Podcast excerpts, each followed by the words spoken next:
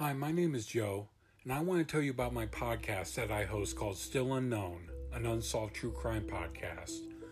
Every other Monday, I talk about a different unsolved murder, disappearance, or unexplained death, in hopes that telling these stories will someday bring out the answers that these cases are desperately seeking. You can listen to Still Unknown wherever you are listening to this podcast here. And who knows, you may even be able to reveal the final pieces to help solve a case. So subscribe now to Still Unknown to hear a new case every other Monday, and let's try to solve some mysteries together.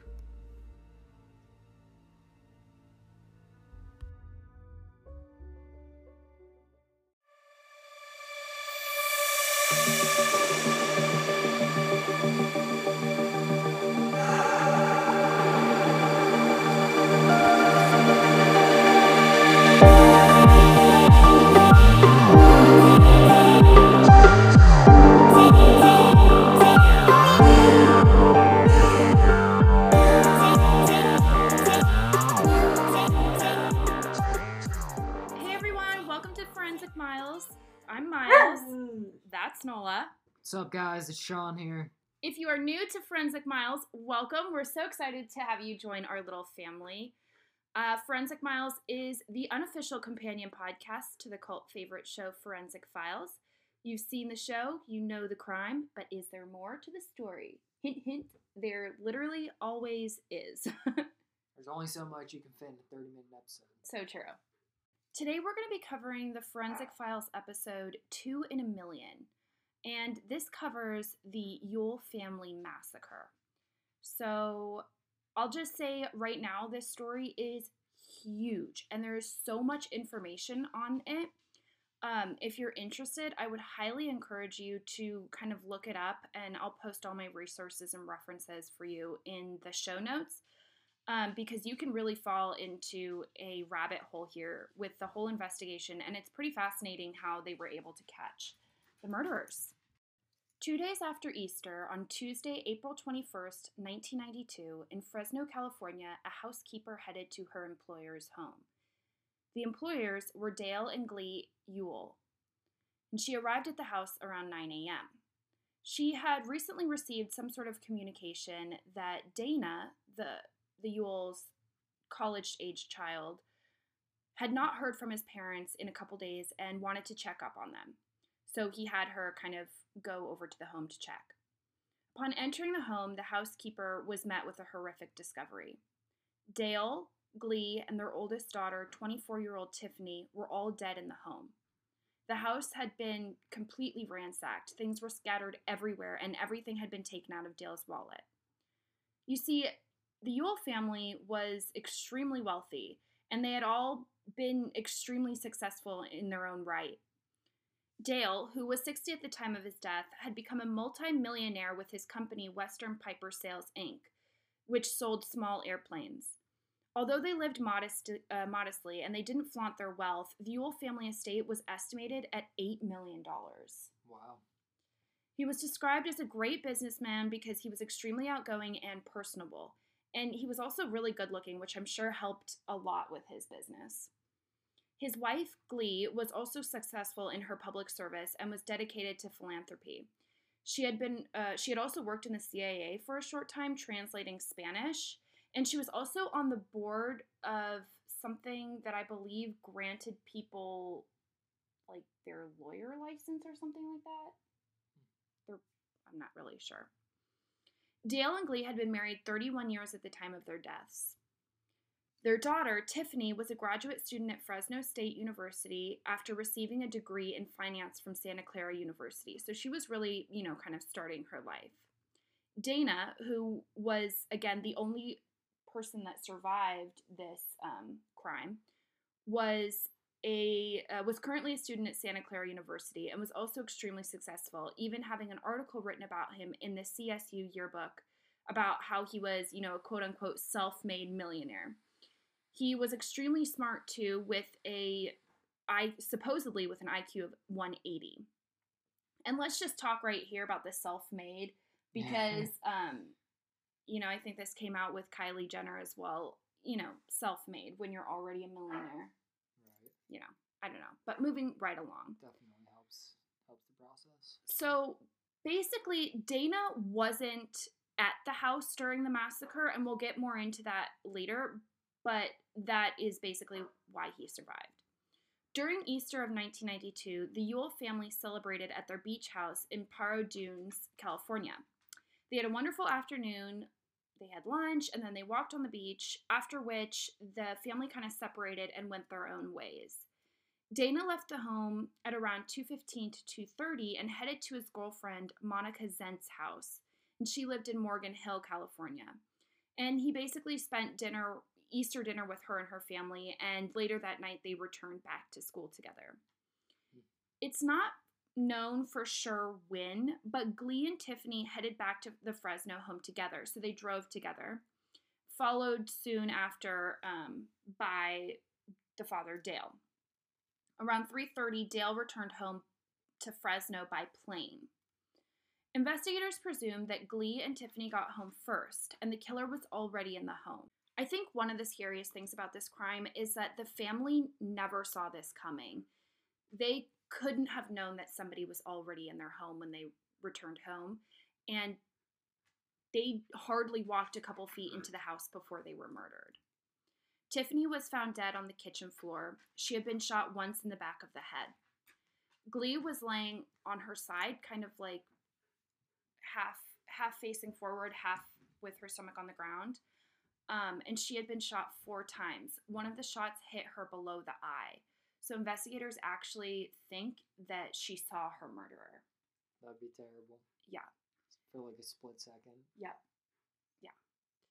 Dale returned home later, they think about thirty minutes after his wife and daughter, but the killer stayed in the home until he until he got back, and he was shot once in the back of his neck.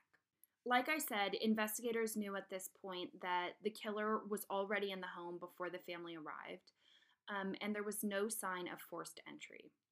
But that wasn't the only thing that they found on the scene. In Dale and Glee's bedroom, they found a box of nine millimeter bullets that had dropped on the floor and basically scattered everywhere. After investigation, they discovered that the family had been killed with nine millimeter gun. So... They were killed with, like, their own bullets, or...? Yes. Jeez. Yes. And so this is kind of enlightening a little bit. But let me backtrack backtrack a little bit. After testing the bullets from the victims and the ones found in the bedroom, they were able to compare tool marks on the heel of the bullet, which is basically like, I'm pretty sure, the flat part on the bottom. They were able to determine that they were, in fact, a match. So this basically means that whoever broke into the home came knowing that there were bullets in the home for them to use. They knew the house code, and they knew the family wasn't going to be home, because the family also had an alarm system that was turned off by using the code. Wow.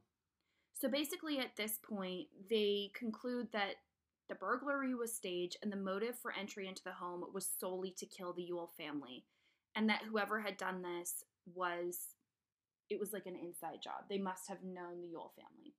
Or, that's crazy. You know, known about them in some way. Yeah, because otherwise they would have just like cut the power to mm-hmm. the house and just like totally took out the security system and brought their own just, bullets, like, unlocking it. Yeah, exactly. Hmm. So the bullets were kind of a big lead at this point, um, and they start to do a little bit of investigating to see if they can track down where the bullets had been purchased. From the serial number, they were able to pinpoint the store that they were sold at, and upon asking the store manager if he kept records of the sales, the man said that he did. He had thirty years of sales receipts, and they were actually able to find the exact, or, or Dale's receipt um, from the purchase of the bullets. And he, I guess, had purchased them for his Browning pistol in nineteen seventy-one. Wow. So this is nineteen ninety-two when the murder took place. This man had kept the sales receipt from nineteen seventy-one, so that's pretty incredible. They know now with one hundred percent certainty that the bullets were purchased by Dale Um, for his gun, and they weren't brought in by somebody else. So that's pretty scary. But the other thing that is scary is that this gun that he had originally bought these bullets for was also missing from the home. So I don't know. It's it's pretty horrible to think that he purchased these for his protection, and they ended up being what took his life. And I was kind of just thinking about this recently. This is a little bit tangential, but with this coronavirus, I've been making masks using fabric that I had around the house, and it's super bright and colorful fabric that, you know, I originally bought to sew Mo some dress shirts, and now I'm using them to make coronavirus masks for this global pandemic that we're having. Yeah. So it's kind of interesting, you know, how life works, I suppose. So at this point, they don't really have any suspects. Every person who had keys or access to the home had solid alibis, including Dana. It turns out that Dana's girlfriend's father, John Zent, was an F B I agent. Like, oh, wow. You couldn't have a more sol- solid alibi than spending Easter dinner with an F B I agent. Yeah, seriously. Doesn't get much better than that. But even with this solid alibi, investigators start to notice some strange behavior from Dana. During the reading of the will, some interesting situations occur. When his uncle said that there were no instructions on burial, Dana basically said, okay, but what about the money? Wow. Mm-hmm. He couldn't even, like, take time to grieve? Nope. Nothing at all. As the sole beneficiary of the estate, Dana stood to inherit the whole eight million dollars. Now, it's kind of important to note that if Tiffany had lived, they would have had to split the inheritance and each would have gotten four million dollars. But, you know, Tiffany did not survive, and so he would be getting the whole eight million dollars. What he didn't realize was that Dale had set up a trust, and Dana... Exactly. Dana didn't have access to the money until he was twenty-five, so that was about four years away. And supposedly, he was pissed. He didn't, like, say anything, but he was visibly upset when this was read. It turns out that Monica Zent's father, John Zent, the F B I agent, had actually told Dale immediately to contact family friends to check on his parents because Dale had talked to John like the day after Easter and told them him that he couldn't get in contact with his parents, and John immediately told them or told him to have somebody check on them. But Dana waited two whole days before sending anybody to check on his family. But that's not the only interesting things that happen. Supposedly, Dana was still living in the house for some time after the murders, even though the crime scene had still not been completely clean up, cleaned up. Like, there was still blood, there was still tissue, and there was still brain tissue visible in the home. Wow. Yeah. He also gave one of his friends a tour of the house and basically told him that the police were too stupid to ne- and would never be able to solve the crime. While police were, like, there, they heard him say that, or this was just like... No, this uh, the friend, friend came, later came forward and said that. Mm. And so that's something to note throughout this entire investigation. Dana basically made fun of the police and were basically taunting them about how stupid they were, how they would never solve the crime, and on and on and on. And, you know, I think this kind of lit a little bit of a fire underneath police, um, their, their butts. They really wanted to solve this crime. So with this suspicious activity in mind, investigators decide to reach out to Dana's friend, Joel uh, Radovich. Um, they had at, at some point been roommates at C S U, but had remained friends, you know, for years. Sorry, I said C S U, but I meant S C U.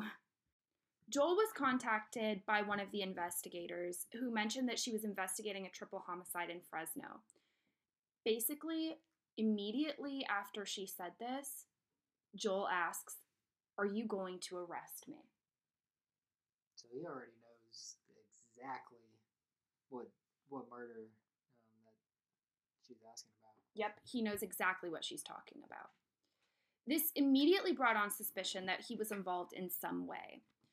Through conversations with Joel, they found Joel actually knew the family pretty well, and he spent time with them on a few occasions at both properties, the Fresno home and the beach house. He also mentioned something else. It seemed that Dana was trying to pass his father's millionaire status on as his own, telling people that he made his money by selling airplanes. So remember that article that I was telling you about at the beginning that he had written about him saying that he was a self-made millionaire? and that he was very successful. Yeah. Turns out it was a complete lie. He was just very cocky, very obsessed with money, and in reality, he was kind of a loner and didn't really have very many friends and had plagiarized a paper in school. Did he, like, even work for the family for his dad or no? Not as Probably far as not. I know. I don't think so. I think, I mean, no, I don't think so. So this is all pretty, you know, eye-opening for the investigation. Supposedly Dale was, you know, had found out about his son's lying and told him that he was no longer going to financially support Dana. So I don't know if that specifically me- specifically means he was not going to pay for his school, he wasn't going to pay for his life, or he was going to totally take him out of the will. But there had been some sort of a conversation about Dana no longer being financially supported by the family anymore. Surprisingly, it also seemed that Joel was living in this Fresno home with Dana after the murders. What? Yep, and they had been, and he had been spotted there around June nineteen ninety-two, um, without so, Dana. So a couple months after. So a couple months after, he was living in this house with Dana, which is weird. First of all, it's weird that Dana's even living in the house, but it's weird that this other kid is also living with him. Huh. After some investigation into his finances, police discovered that Joel was living well out of his means. I mean, Joel did not have it. First of all, Joel didn't even have a job. Yeah. So he didn't really have any money of his own. But he was spending money on some really kind of interesting things. He was taking helicopter flight lessons, airplane flight lessons, and I couldn't find the exact number, but it looks like he paid these people an insane amount of money for him to receive all of his flight certifications alone. So this doesn't even include any of the helicopter flight lessons. It would have been around forty-three thousand dollars at minimum. Wow. This kid doesn't have a job. He's not making money. And supposedly he only ever paid in cash, and it was usually all one hundred dollar bills. And guess who took their money out of their account solely in one hundred dollar bills and wow. fifties? You got it. Dana. So it looked as though Dana was financially er, financing Joel's entire life at this point, which is a little bit odd. Yeah. Surveillance was placed on Joel around nineteen ninety-three and continued on and off for, you know, a couple years. They were able to discover that Joel only ever spoke on a nearby phone at a seven eleven. So this is like a payphone at a seven eleven. LOL. I can't even remember the last time I saw a payphone. But he would never, you know, talk on his home phone. He only ever talked on this seven eleven payphone. And they found that, you know, he would kind of check his beeper and then he would call the number on his beeper. During one call, an undercover cop stood next to him at the other payphone and pretended to be on the phone. He overheard him talking about getting a lawyer and whether the person on the other line was, quote unquote, getting any heat. Oh. The call traced back to Dana's dorm room. So was Joel, like, not in school anymore? I Because weren't they roommates, Joel and Dana? They weren't roommates at the time of the murder. They initially, I think they had been roommates, like, early on in their oh. college career. But now they're kind of, like, in their mid-college career. I don't know whether or not Joel is still in school, but at this point, it's Dana is. Like yeah, but Dana is still at school. In another call, also overheard by an undercover cop, Joel was talking about a quarter million dollars and stocks and said he wanted to travel the world. So he's talking about a lot of money. He's talking about his future with a lot of money. But this kid does not have any money. So I've never used a beeper and don't really know too much about them. Can you track a beeper the same as you could, like, just a regular cell phone? I'm not one hundred percent sure about that, but I will get into the beeper a little bit later because there are some interesting things about this beeper. What I think they did was they pulled the phone records from the public phone, oh. and they were able to trace it that way. On April sixteenth, nineteen ninety-three, Joel did something a little bit unusual. He paged a guy named Jack Ponce. It turns out that Jack is the lifelong best friend of Joel's older brother, Peter. This is kind of interesting. After Joel got this pager, the investigator was able to issue a search warrant to get a clone made of the pager, therefore receiving all notifications that he had. So to answer your question, I don't know if they can track it, but she was able to make a clone. The next best thing. Yep.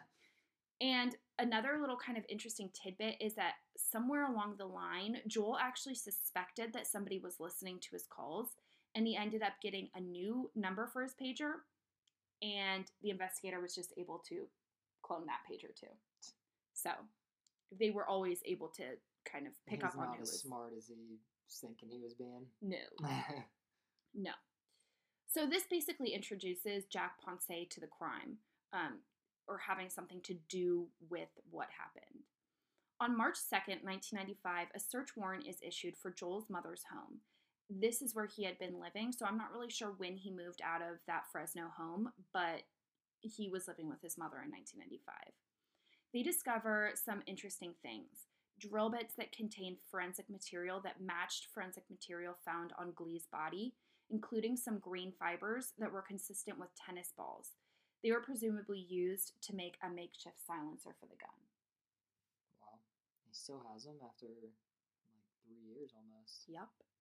It turns out that Joel had purchased some books that contained instructions on how to make a silencer. So these were like quote-unquote spy-type books, um, but we'll get into that a little bit later. All this was told to investigators by Jack Ponce. On March second, nineteen ninety-five, Jack was arrested on three counts of murder, and when he heard this, he immediately started to sing like a canary. Like, he did not want any part of it, and he was actually granted immunity um, for telling um, investigators what happened. Oh, wow.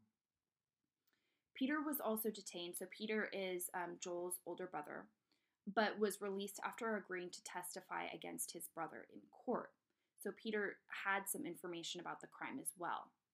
Investigators knew that Jack had a nine millimeter gun, and originally he, he had told them that he had purchased it to kill possums in his attic. Okay, weird. And it had gone missing. Um, wrong. Once he was arrested, he basically told investigators everything. Jack had said that his gun was not missing, surprise, surprise, and that he had sold the gun to Joel. A few days later, Joel gave the gun back to Jack and told him to get rid of it. He basically handed Jack and Peter, the older brother, a backpack that contained the gun, tennis shoes, cut tennis balls, spy-type books, and other stuff, including Dale's missing handgun. Huh. Wait, so why did... Why did he take Dale's handgun if he bought the other one? Well, he didn't want to use, da- I don't know. He didn't want to use Dale's handgun. He wanted to use something else. But he basically gave it to his brother and Jack to get rid of it and dispose of it in some way. And they do. Jack and Peter take the gun apart and scatter it all around Los Angeles. But one of the pieces, the barrel of the gun, they aren't able to destroy, and they basically bury it in a vacant lot. Amazingly, investigators were able to dig it up three years later. And this is amazing because I don't know if you live in L A, but for a lot, th- this is what investigators like are so amazed by. This lot was vacant for three years. Nobody built on it. Nobody poured cement on it. It was just a dirt lot, which is pretty amazing for yeah. being in Los Angeles. So they're basically able to dig up the barrel of the gun, um, and match it to the bullets that were used to kill the Ewell family. Also, this plot is discovered near Peter's apartment. So Peter admits to helping hide the evidence, and after agreeing to testify against his brother, he's released and he's good to go. Around April twenty-ninth, nineteen ninety-two, um, something kind of interesting happened. Now, I don't know if you know too much about this date, but this was the beginning of the Rodney King riots in Los Angeles. And that day, or around that day, Jack and Joel start to have a conversation about what happened the night of the murders. So some presume because of these Rodney King riots, Joel is kind of having some regret or some sort of feelings bubbling to the surface about what he did. He wants to tell somebody. He wants to tell someone. He wants to get it off his chest. So Joel admitted that he had shot and killed three people. He didn't specifically say their names, but Jack knew exactly who he was talking about. Joel said that he had shaved his entire body before entering the home. He said that he had laid down plastic sheeting and was there so long that he actually slept for a while before oh. the family arrived. He told Jack that the family had, quote-unquote, lush digs. Whatever that means. That's weird. Joel described the crime exactly as sus- uh, police suspected. Tiffany, Tiffany was killed first. He mentioned that he didn't think Lee had heard the shot because she continued talking to Tiffany, which is really sad to think about. She seriously did not know anything was happening. He said that he shot Glee, but she saw him. And this is horrible. Investigators and Joel think that she actually recognized him. Like I said before, she knew him. He had been at her house on a couple occasions, um, and she probably knew that her son was involved in this crime. He then said that he waited a while and Dale returned home and he killed him too. He said, quote, I hope there's no God. If there is, I'm screwed. In March of nineteen ninety-five, both Dana and Joel are arrested. After a trial, J- uh, Dana was convicted of triple murder and sentenced to three life sentences without parole. Joel was convicted and sentenced to the same. The story is a horrible one about a greedy boy who cared more about money and presumably his friendship with Joel than he did his family. It's so weird that he would do this for the money, but then he's just like totally fine with splitting it with Joel. And, and not his sister. Exactly. And there are, I'll get into it a little bit later, but there are some other strange things that he ends up spending the money on. Investigators say that the uh, the relationship between Dana and Joel was part of the reasons that they were caught. They stuck together. Like, Dana was basically financing his entire life and living in the home where his parents were murdered. Like, it was all just a weird situation. Um, and they just say that this relationship between them was, like, insanely strong, insanely, like, I don't know. It just felt weird to them. There's only one mention that I found of them being in some sort of a relationship that was more than just friendship, but I have no evidence to substantiate that. Um, but it was really this friendship that made police be like, hey, something's off here. Like, this is weird. Yeah. I think it's important to note that some believe that Jack had a lot more to do with the murders than he let on. Um... But I don't think that anybody suspects that he was the one to pull the trigger. Like, it is confirmed that Joel was the one to actually commit the murders. Ultimately, the case reminded many of the Lyle and Eric Menendez case, um, who had similar motives in killing their parents, Kitty and Jose Menendez. This, and if you check out the pictures on our Instagram, I don't know if you think this, but I think that Joel actually kind of resembles the Menendez brothers, which is a little bit weird. Yeah. This case is honestly so scary to think that somebody that close to you, like your son, would do something like this to you when you've, like, they haven't done anything to deserve this. Like, Dana lived a very lush, cushy life. Cushy life. He just wanted more, and he wanted it to be his own and not his family's. So weird. I think it's clear that the murder had been planned for a long time. And supposedly it was common knowledge that Monica Zent's father was an F B I agent. And this kind of makes you think, did Dana intentionally get into a relationship with Monica to have a strong alibi? That would be, like, absolutely psychopathic behavior. Yeah. Um, I agree. It's totally crazy. Another point that is often talked about is the fact that Dana was super smart. I mean, like, he had an I Q of one eighty.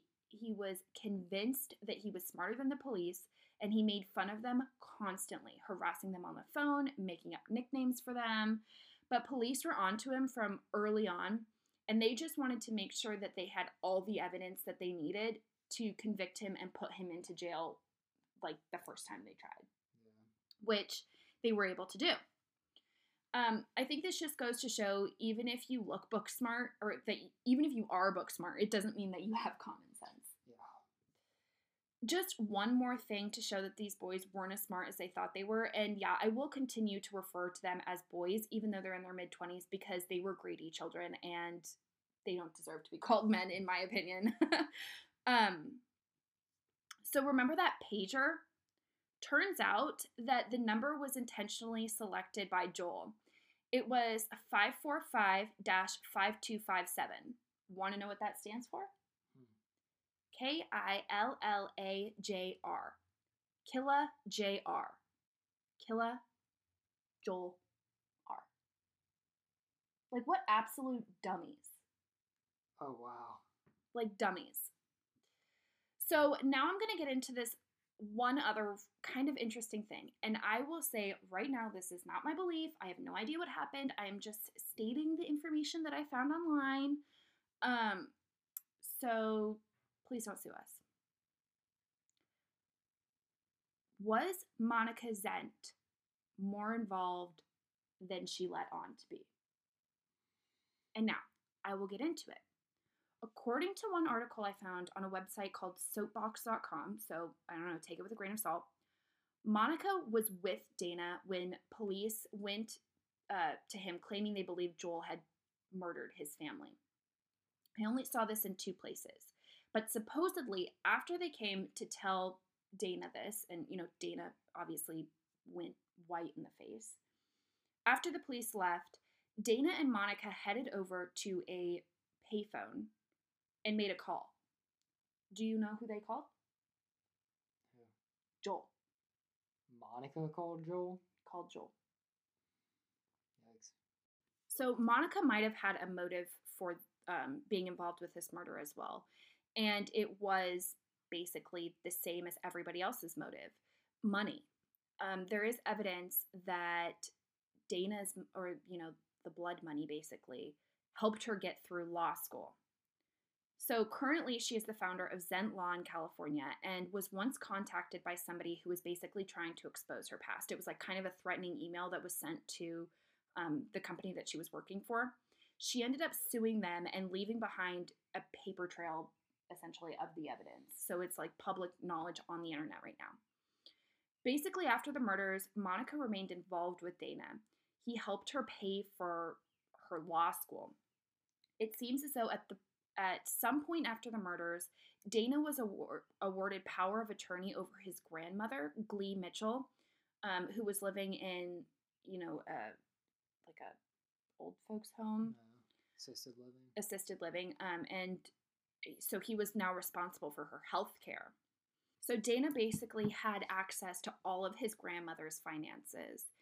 And it looks as though Dana, Joel, and Monica basically spent the money on themselves.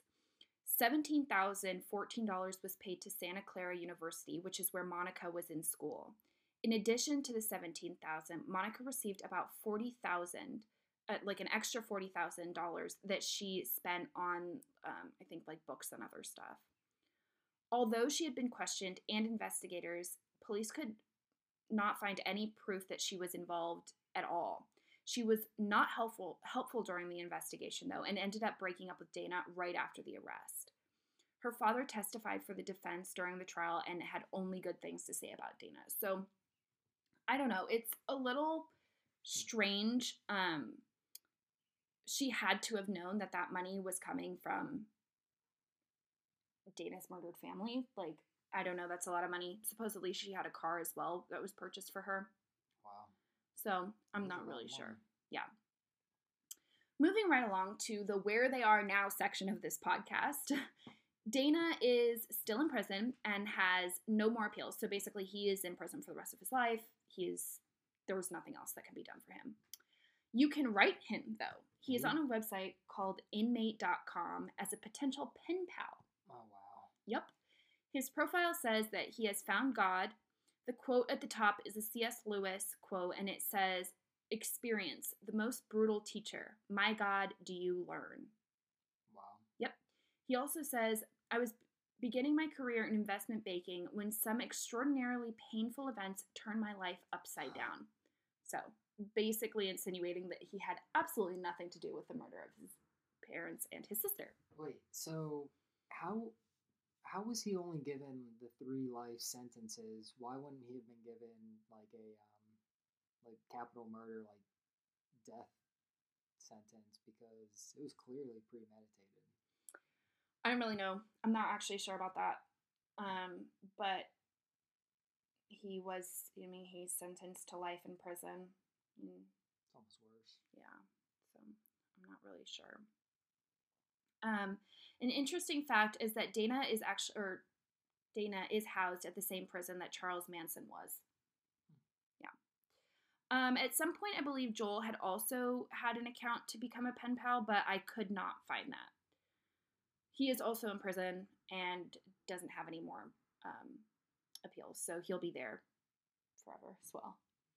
Supposedly, Jack Ponce is also a lawyer, but I couldn't find any proof or any picture of him. So I'm not sure if this guy that I that I keep si- finding, Jack Ponce, with like the um, a law degree and uh, working in a lawyer's office, is the actual the same guy. I've never seen a picture of Jack Ponce. Um, even in the Forensic Files episode, they don't show his face, so I'm not really sure about that. But that is basically it. All this info doesn't even touch upon everything that happened in this case. So like I said at the beginning, if you're interested, I encourage you to check it out. Um, some of my resources. It goes so in depth. Like there was so much evidence on these kids. Um, it's crazy. And they were obviously following them for three years. Um, so if you're interested, I would encourage you to go down that rabbit hole. Definitely. Yeah. It's definitely interesting. Yeah. All right, well, thank you guys so much. We're so excited that you came and listened, and we hope that you enjoyed the episode.